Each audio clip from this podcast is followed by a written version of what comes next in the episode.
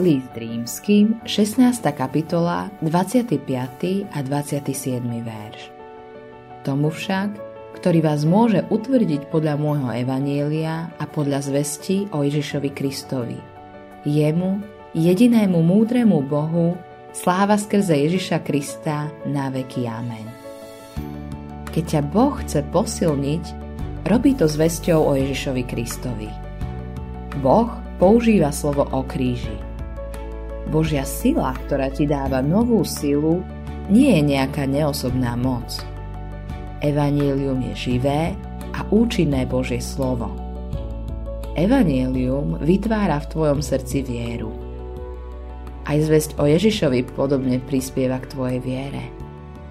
Keď ťa Boh posilňuje, robí to tak, že utvrdzuje tvoju vieru. Pozoruhodné je, že keď tvoja viera rastie, vtedy sa ňou vôbec nezaoberáš. Ježiš naplňa tvoju myseľ a nikdy ťa neunaví počúvať o ňom. Keď čínskeho vodcu študentov prepustili po desiatich rokoch, ktoré strávil v čínskych väzniciach, povedal, že ten čas bol pre neho ako medové týždne s Ježišom. Mohol to povedať, pretože Boh je Bohom, ktorý nás dokáže posilniť evanieliom. Pavol nazýva evanielium svojim evanielium. Božie evanielium sa stalo jeho evanielium. Boh mu ho prinášal znova a znova.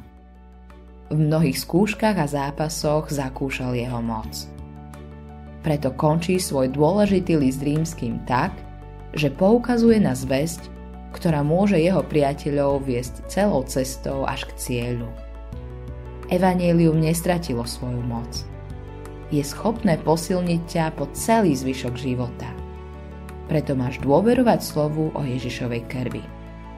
Tejto krvi si očistený a oslobodený od všetkých hriechov. Ježišova krv je platbou za teba. Bol si kúpený krvou. Cena, ktorú Ježiš za teba zaplatil, ťa posilňuje vo všetkých trápeniach. Keď v tvojom srdci žije evanielium, rozosvučí sa hymna vďaky uprostred tmy, trápenia a bezmocnosti. Už viac nepochybuješ. Boh je jediný múdry Boh aj v tvojom živote. Zachránil tvoju dušu a chce ťa zvesťou o Ježišovi posilňovať až do konca. Autorom tohto zamyslenia je Hans Erik Nissen.